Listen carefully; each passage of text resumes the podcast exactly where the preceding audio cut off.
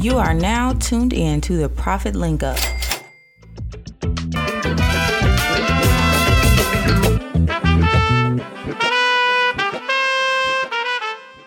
Welcome to the Profit Link Up, your community connection to small businesses in the Memphis area. I'm John, and I'm your host today. And our guest today is Joe Patty from ICU Security. Welcome, Joe.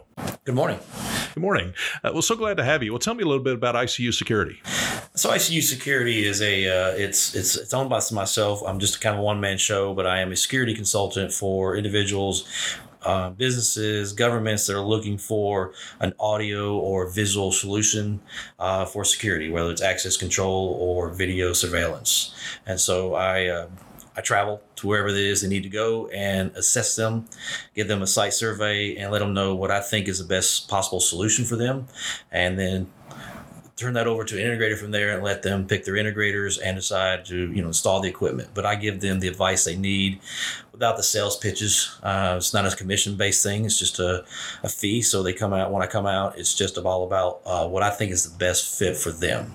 Okay, so in layman's terms, you're doing security cameras, doing video, doing audio. What other sort of what other sort of uh, uh, security integrations are you doing? That's pretty much what I stand. Uh, I work with is just video and access controls. Okay, well, fantastic. Well, uh, what led you to establish ICU? So my my I got started in when I worked for the Memphis Police Department. I came on in 1991. Oh well, thank you for your service. Uh, thank you. I spent 27 years with them. Retired in 2018, and during my career, I you know spent many time much time in patrol, uh, spent a little time in courts, and then spent about three years in research development. Um, that kind of put me into the uh, a, a different world where uh, you know, I was tasked with things just uh, moving the department forward into whether it's policy or new programs, uh, things like, you know, if uh, would be beneficial if the aviation unit was, uh, you know, contracted out to private employees and pilots, or was it beneficial for MPD to own it? Those would be the type projects that I would work on. And, you know, come to a conclusion and, and hand that off to administration and let them make those decisions. Um, from there, I was I was moved over into IT, and where I now, had you had any background in IT? I did not. I had no background in IT. Fascinating. Yes, very fascinating, and my, I thought that same thing.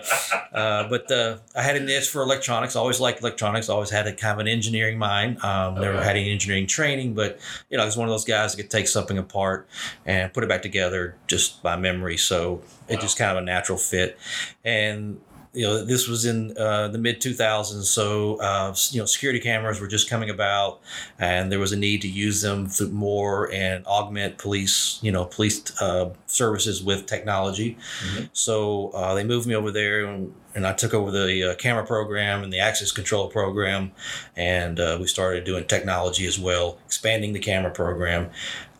you know, putting in access control through all city buildings, all police precincts. Um, the idea was that the the city of Memphis wanted everything to be have a conformity about it. So they didn't want the parks department doing one thing, the police department doing another thing, and you know, no, there's no conformity in any of it. So the task was given to the police department.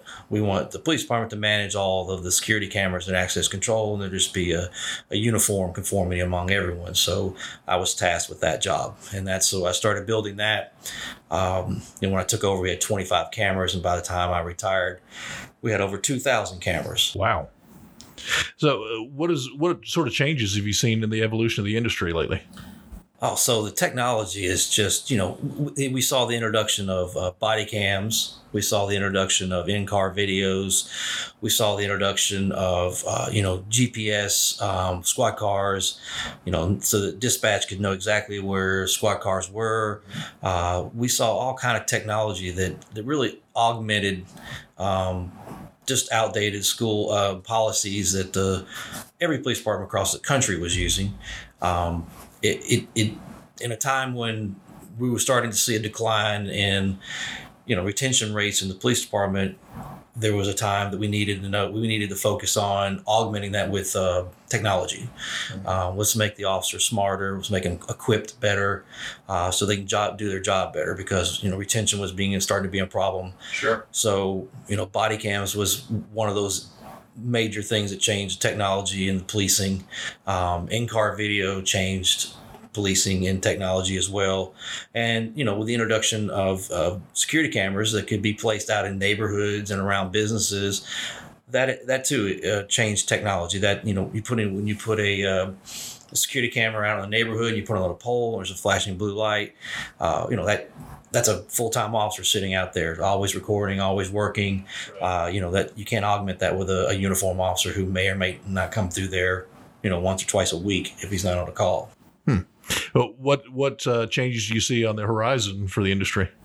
Uh, more more learning to, leaning towards technology, just more and more heavily leaning on technology. We will police and police in general will continue to have um, issues hiring. Um, it's just a it's just a trend right now, and uh, I think they'll as we move forward, technology will help uh, augment a lot of that. Um, uh, you know, just being better ways to police without having a squad car show up every time. There's just better ways of adding technology. Um, the technology in the dispatch world and the GPS world can, you know, send, send it instead of sending an officer to a call in Cordova where that officer is now over off Mount Moriah, you know, technology can show the nearest squad car and send it over there. Hmm. So working smarter and not harder okay. using technology is the, is a trend. Are you working much with uh, drone technology? when I when I was at MPD, I started their drone technology, and we was very infant uh, of the stages of it. But yes, absolutely, I think drones will will absolutely um, be a pivotal player moving forward in technology as far as police technology. Uh, we when I was there, we were just beginning to use them and test them in different categories. Um, you know, barricade situations. Uh, you know, any kind of uh, protest or um, any kind of just civil disturbance. It, they were they were great to use as a kind of a high level situational awareness tool, so that you know we could see what was happening basically and make sure that you know the people that were that were involved in the protests were safe and that the people around them were safe. So you know and so that that was that's the technology was being used. You'll see it later on i think as we evolve in technology you'll see it as more on the patrol level. Okay. And you'll see it being used as uh, squad cars will have them, I think, built in, and really? they'll, they'll, be on the scene, and they'll wow. they'll be able to, if uh, you know, an example with that would be if a suspect took off running and, and you know from a uniform officer on the scene, this drone would launch and tracking. So uh, we already see that when in other de- uh, departments across the country when they do, uh, uh you know, wanted party pickups, barricade situations, or whatever, they launch the drones because they know people are probably going to run out the back doors and stuff like that, and they can they can track them with the drones, and you know we don't have to jump through garages and fences, and we just wait till they run out of steam and then go pick them up.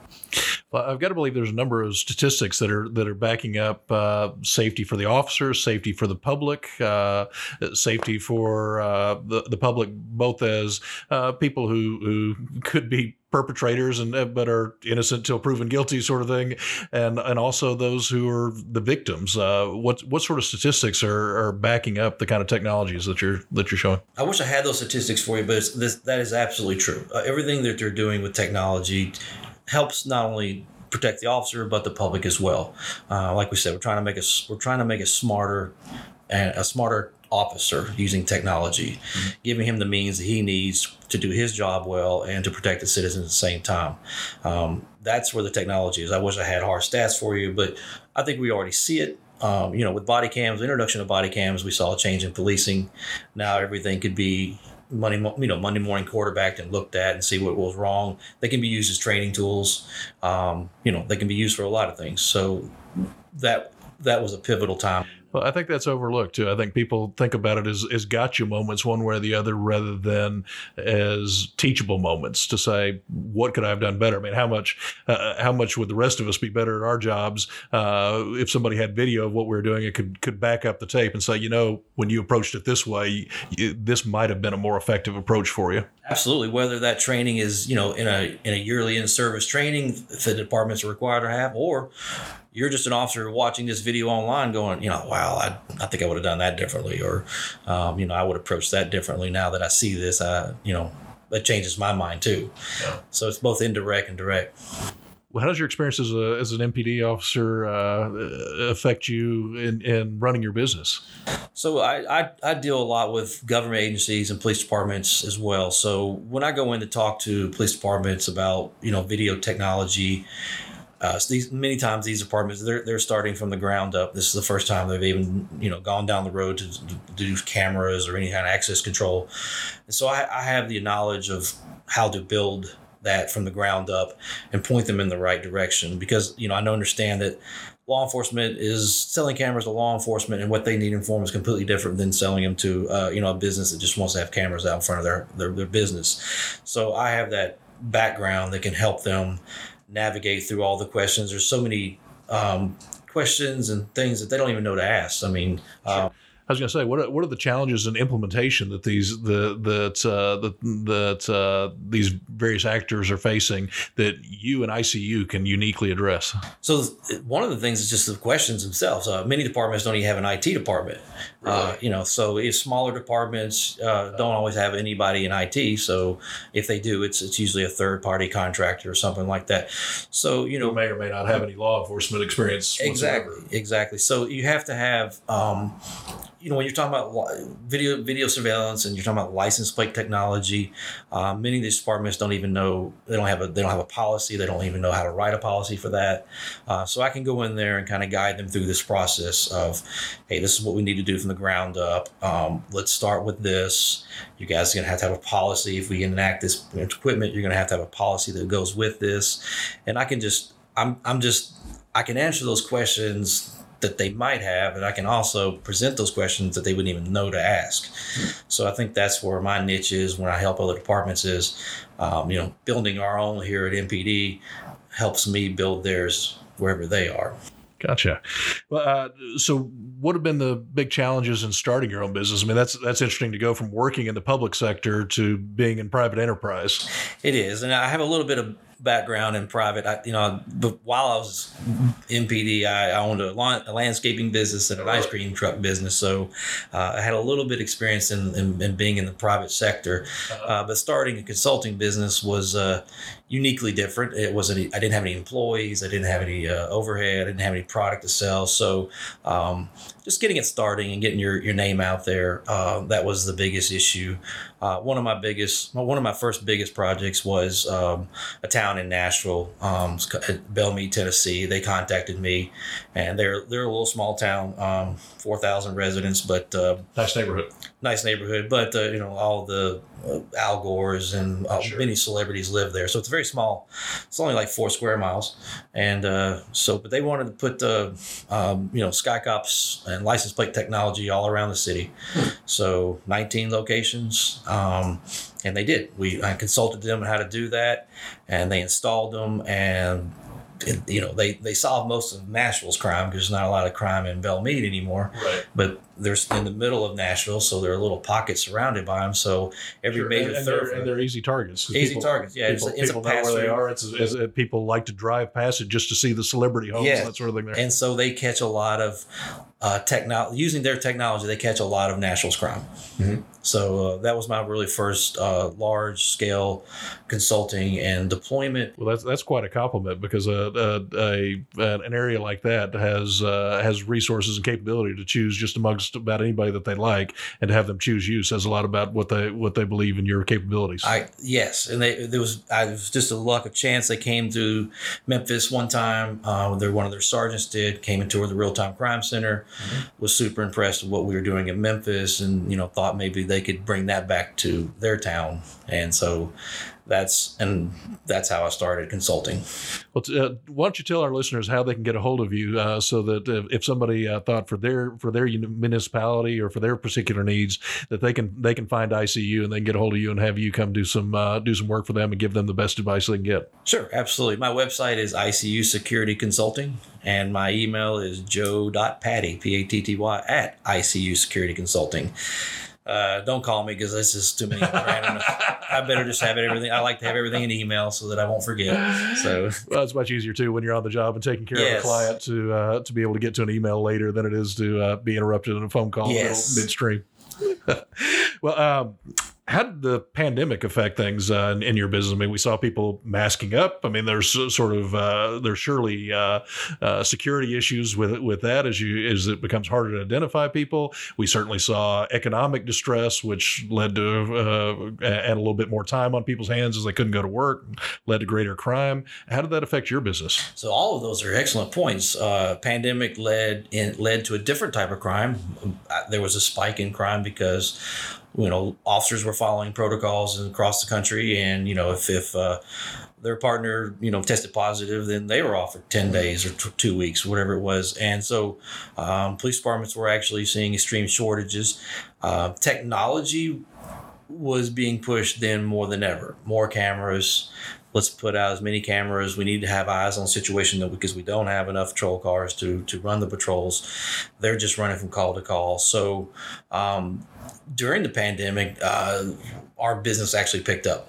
Um, there was a spike in, in, in, crime. Obviously, it continues to spike, um, and technology is being used is wherever the department can afford it, and, and, they're finding the money to do it now, whether it's internally or federal grants.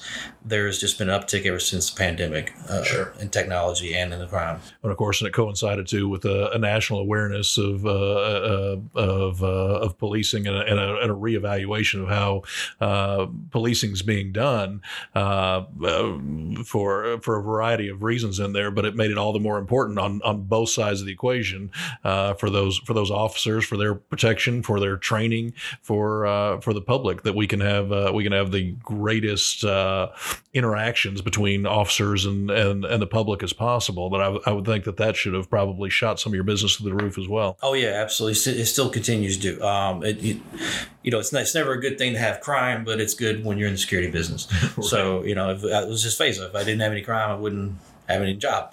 So it, it's just a, a, devil's advocate. But ever since the pandemic, you know, we've all we've all seen the news that the crime is just up uh, everywhere. So um, Sure, and I would anticipate it's going to rise as, as, as inflation goes up and people are feeling the pinch uh, and that sort of thing. It's it's going to make those who who uh, uh, who who have an inclination that way to be emboldened and and have an excuse to do it, and those who are uh, who uh, might not have otherwise be uh, be unfortunately lured into into some of those activities themselves. I agree. I, I don't really see any change coming anytime soon. I don't. I don't even know what that catalyst would be that would bring about that change. Um, we will continue to see spikes in crime. We will see the crime rise uh, until uh, you know there's just is there's issues in the justice system. There's just issues everywhere. It's not you can't just put a finger on one thing that will solve this. Right. It's a it's a it's just a hodgepodge of many issues, and we just not we just need to start to addressing them because it's, it's going to take a while. Even if we had the solution today, sitting at a table with you and I, it would take a while for it to take effect. Yep. Well, uh, tell me what you've learned. Uh, the the biggest lessons you've learned in being a business owner. Uh, taxes for everything. You pay taxes on everything. you you have seen it both sides, the uh, the public and the uh, private side, and that the uh, the private side is definitely uh, uh, uh, having to foot the bill for the for the public for all these great services we need and want, yes. but they're not free. Yes. so in, in the civil, in you know, in the government world, things just operate different, uh, especially in law enforcement. Um, you know, you have a, you, report to your your supervisors, and it goes up the chain. Uh, it's, it's many times it's very just um, straight out. The answers are yes or no. Um, a lot of times there's no discussion about it. Uh, in the private sector, it's it gets more convoluted. It's it's you know we're not really sure we should do this. Is it in our best interest? How will this look? Uh, you know, is this this you know, does it look well when we do this way and sure. stuff? So it's there, there's other decisions that are made in the private sector that are not factors in the government sector when you're dealing with you know government, uh, and also the fact that sometimes private sector is strangely enough more efficient. Uh, government can be very um, non-efficient. Um, it can be its own worst enemy. Uh, you know, sometimes things just get bogged down into what we like to call government red tape and get buried forever. Well, I think it happens too sometimes with the size of the organization too. That uh, I think any organization, private or public, uh, the the more it grows, the more it builds self-serving uh, rules, and often necessary because they, they generally don't make the rules just to make up rules. It was usually because they experienced something somewhere along the way. Yes. But pretty soon it's bloated and it becomes a lot less agile, uh, which I would think would be as a as a one person business would be one of the great advantages you've got is that you can be agile. Yeah, if I can't get along with my own employees, because I am an employee. Yeah, I- I'll give you an example of government red tape and how sometimes it works. Uh, uh, when when the Green Line went in, uh, we we were starting to put cameras in the original five miles of the Green Line, and there was a um, we wanted to put a camera underneath the Perkins overpass um, under, so we could see the Green Line during there. And the railroad still owns the property; it's just leased it to the city for the Green Line Okay. and they would not let us put a camera there because it said it would not meet the minimum clearance if a train were to come through there. Now we've already removed the tracks right. and paved the road. The green line's in place, but you never but know. there was a policy, and no one could change it. How long did it take to get through that? Never did. Really? Never did. Never did put that camera there. Wow. So that's a good, that's a great example of government bureaucracy. That is that's funny. Well, how do you uh, how do you find clients? I my clients used to come to me, so it's kind of like a, you know, a word of mouth. Uh, I like to refer to as a hub and spoke, where you know if I go to a city and I consult, and then we they end up um, moving forward and installing the equipment, it's usually the city beside them. And like you know, hey, you- we saw what you did over there. How? And then they just give them, they give them my number, and, and it goes like that. So that. that that's how I kind of branch out. I'll, I'll I'll do a job in an area, and then I'll just get referrals from that area all around that area. Okay. Well, uh, how do you what do you do to uh, make sure you retain those clients then? Oh, it's, it's a in my line of work. Uh, it's basically a it's a you know cradle to grave, um, it- the inception of it, um, the advising of it, the planning, the you know the installing, and then the maintaining of it. I just I'm just their guy from from from the beginning to the end of it. Okay. Well, where do you see the company uh, in ten years? I'm still doing the same thing. I hope I'm still doing the same thing. I really enjoy this work. It's uh, it comes natural to me. Uh, you know, going out and assessing an area and seeing what they need done and how they need done. Um, it's just very natural to me. You know, you need a camera here. You need a camera um, there. If you're going to do you know license plate technology, let's start out with your major choke points and your traffic choke points in your city. Let's let's cover those, and then we can learn. Uh, then we can you know expand over time in secondary traffic areas um, all that just comes naturally to me because I did it for so long, you know, in the police department. So I, I enjoy the work. I hope 10 years from now I'm still doing what I'm doing. And, um, you know, it, I feel like I'm still contributing to law enforcement. I did that mm-hmm. for so many years. And now I'm helping other departments, you know, build what they have based on the, just the knowledge that I have. You still want to be a solopreneur? Oh, absolutely. Yeah, I think so. Yeah. I, I like, I like my hours. I, I, I ask myself to take off a lot. Yeah. So As you said before, the best and the worst of bosses all in one. yes, yes. well, what makes you and ICU uniquely Memphis? Oh, just the background of, you know, I've, I've lived here since ni- 1990, um, joined the MPD in 91. So I've just lived here all my life. Um, just always had a passion for Memphis. I've always believed in this town. Um, you know, we, we obviously have some bad raps. We have some issues that were going on here. Uh, we're not a whole lot different. I travel a lot. We're not a whole lot different from a lot of the major cities. So, um, but we have a unique history here. Uh, and, and Memphis uh, is a, still a great town. Still great people. There's still great people here that do great things for this town. And if those people weren't here, then this, this town would be in a lot of trouble. But we have really good people that uh, want to make a difference, that don't want to give up on the city. Um, I'm one of those people. You know, I, I, I spent during my time at MPD, we actually started the donation program where a neighborhood could raise money um, and they could buy a Skycop camera and they would donate that to the city of Memphis and we would put it in their neighborhood. So it was a win win for everyone. The neighborhoods got um, protection that they wanted um, through a camera that could not have been purchased through regular city funds because just didn't simply have that kind of a budget. Right. Um, so they get the camera in their their neighborhood. The city gets an asset given to them, and it becomes a property of the you know MPD, and MPD would monitor it when needed. So that was a real uh, a real good program for everyone to win win. And over that time, you know, we took in uh, just over a thousand cameras and almost as upwards of three million dollars in donations in a Goodness, four year period. that's amazing. So yeah, I mean, we we blanketed the city with with cameras that pop, you know, would never have been able to afford to put out, but we did that through the donation program. And so that was a program that we were real proud of, and, and it gave back, and people were able to contribute and, and they got something for it you know so it was a it was a win-win for everyone and we're real proud of that. Um, everyone that worked on that project we were real proud of that Well, thanks. I, I appreciate your service and that you're you're still working to make the uh, city of Memphis a, sa- a safer place to be and a, a better place to be for all of us. There's so much, there are so many amazing things about this city, and uh, again, we sometimes get a bad rap for uh, for uh, some of the criminal elements, but I I love knowing that there are great people in there committed to uh, to controlling that and making sure that that Memphis highlights the things that we can do like no other city in, in America. absolutely and people still you know people who are not familiar with our crime come to this town and they just they're just you know they're just they just love this town. There's so much culture so much to do here. Uh, you know so many things that you just can't get a lot of places. And like you said it's just those people that uh, and it's just it's just individuals doing what they can do.